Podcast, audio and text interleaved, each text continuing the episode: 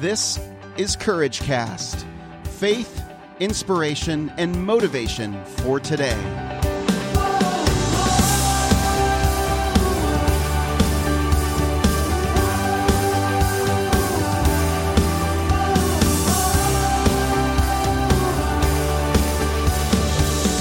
Well, hey, friends, this is Eric Nordoff, and you're listening to another episode of Courage Cast. Today, I want to talk to you from uh, a little bit of scripture. I want to give you a little little word, and then um, read a devotional that I read that I think is pretty powerful about the characteristics of a good leader. First, the Word of God, Matthew 23 1 through 39. Then Jesus said to the crowds and to his disciples, The teachers of the law and the Pharisees sit in Moses' seat. So you must be careful to do everything they tell you.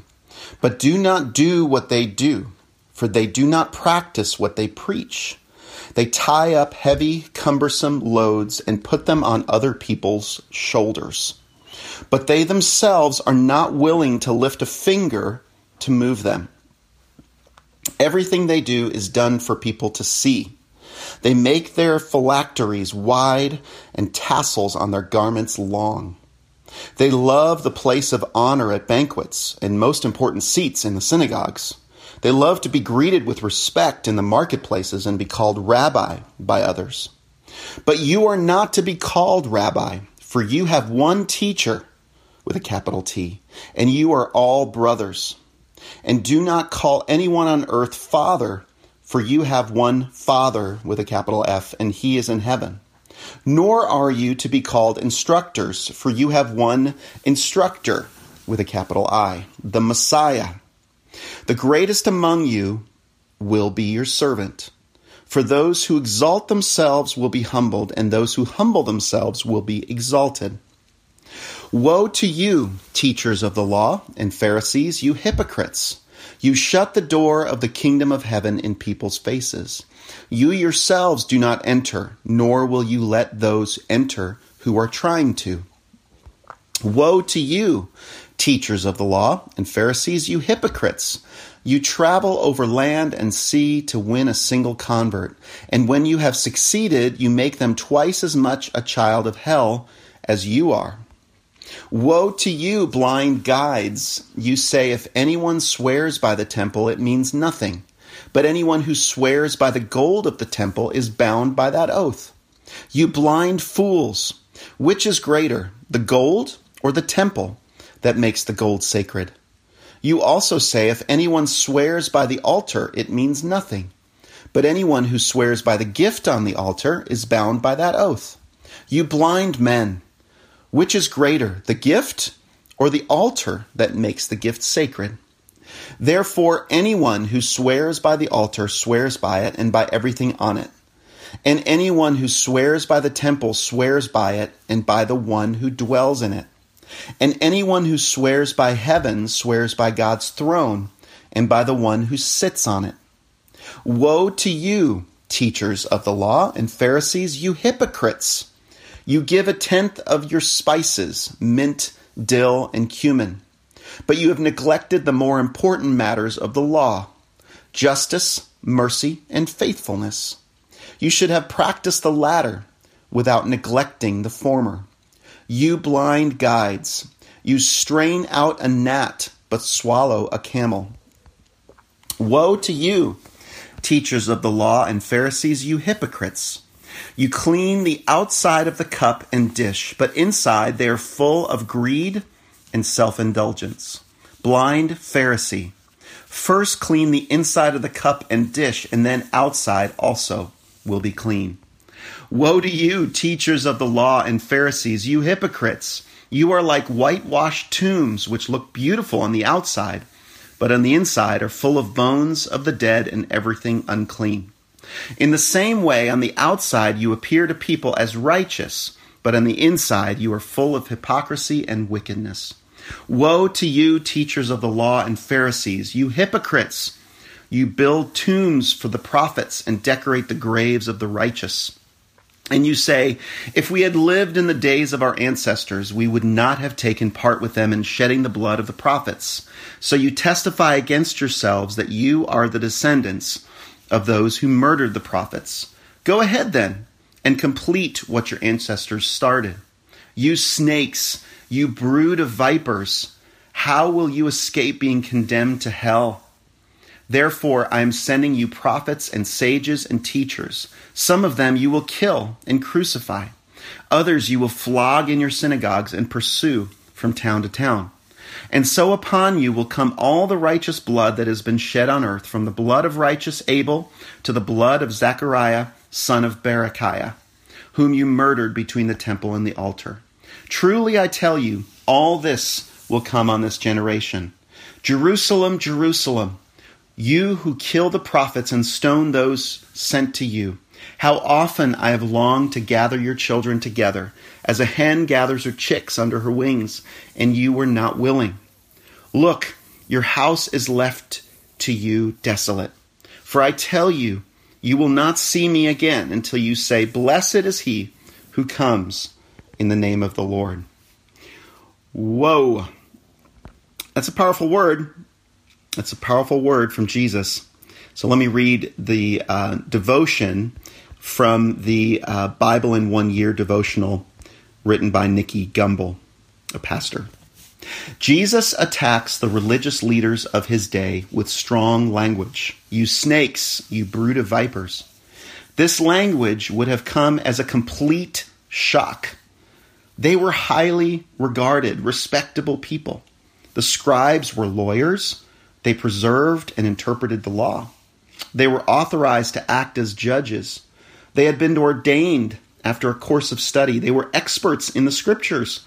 They were teachers who gathered pupils around them. The Pharisees were lay people.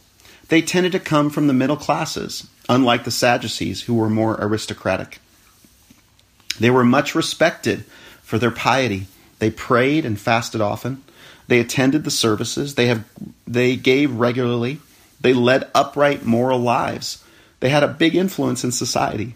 They were much admired by ordinary people. Yet Jesus criticizes them for being hypocrites. They talk a good line, but they don't live it. They don't take it into their hearts and live it out in their behavior. It's all spit and polish veneer, is what Jesus said. Jesus' seven woes challenge me to aspire to seven characteristics of a good leader. Pay attention to these. Number one, integrity. Jesus attacks the hypocrisy of the religious leaders. He says they do not practice what they preach. They tie up heavy loads and put them on other people's shoulders, but they themselves are not willing to lift a finger to move them. Integrity is the opposite of this. It means practicing what you preach and making sure that your words lift people up rather than weighing them down with guilt or other burdens. Number two, authenticity. Jesus attacks their superficiality. He says to them, everything they do is done for others to see. But what matters is who you are when nobody is looking. Jesus speaks about your secret life with God. Seek to develop an authentic private life with God. Number three, humility. Jesus warns against loving titles and recognition. Be on your guard so that you are not enticed by prominent positions, public flattery, and being given titles of one sort or another. Jesus warns don't let people do that to you, put you on a pedestal like that. This is such a temptation, but Jesus says, For those who exalt themselves will be humbled, and those who humble themselves will be exalted. Always seek to exalt Jesus rather than yourself. Number four, compassion. Jesus attacks the religious leaders for putting stumbling blocks in the way of others. He says, You shut the kingdom of heaven in people's faces. You yourselves do not enter, nor will you let those enter who are trying to.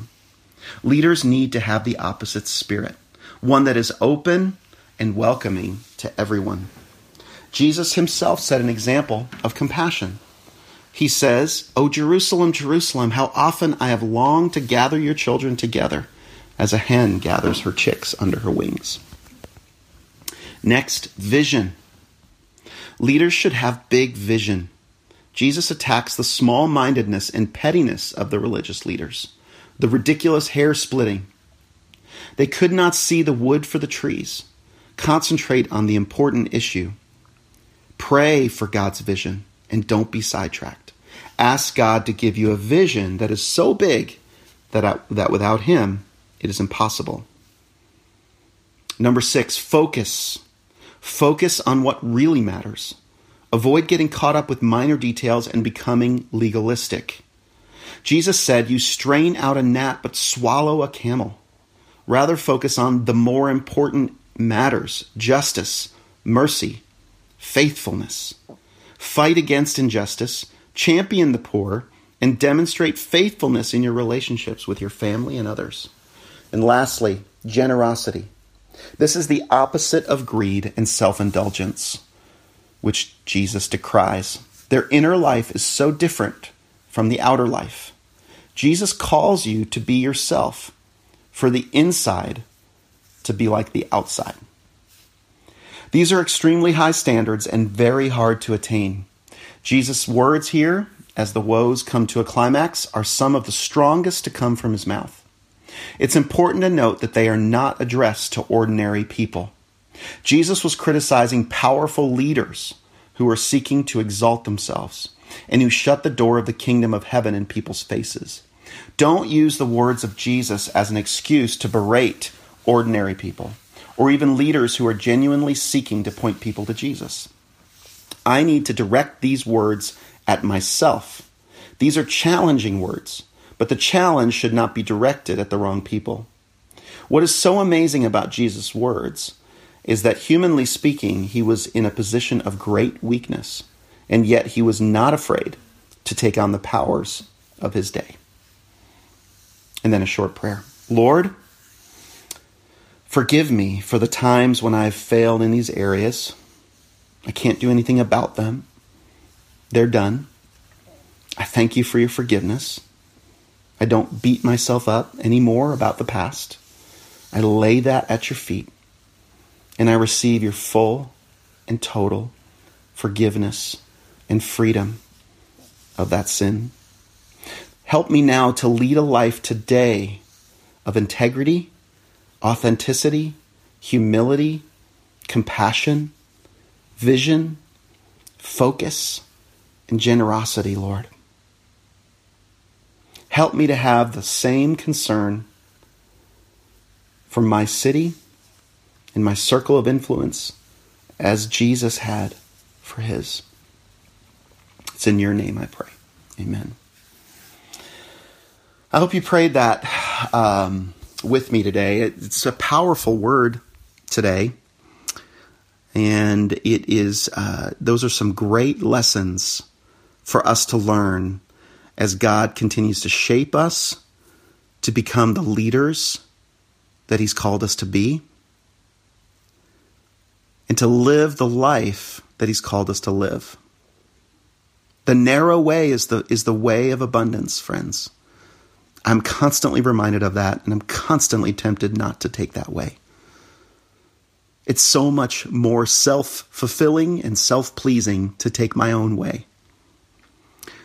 But I ask that the Lord help me surrender and that the Lord help you surrender to His ways because His ways are so much better and so much more fulfilling from a kingdom perspective than anything we might try to do on our own.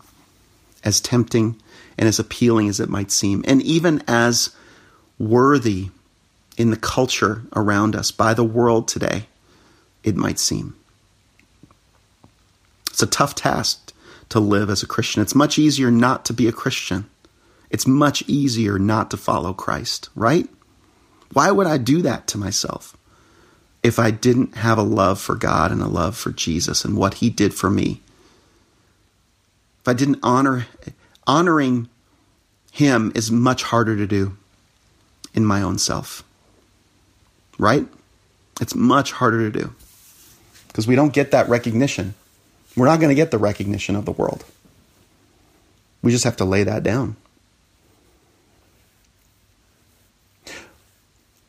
But when we allow Him to shape us on the inside, from the inside out, we became we come, become less and less concerned about what the rest of the world thinks and does, and we become more and more concerned of what God thinks and does in being about that in our day to day life.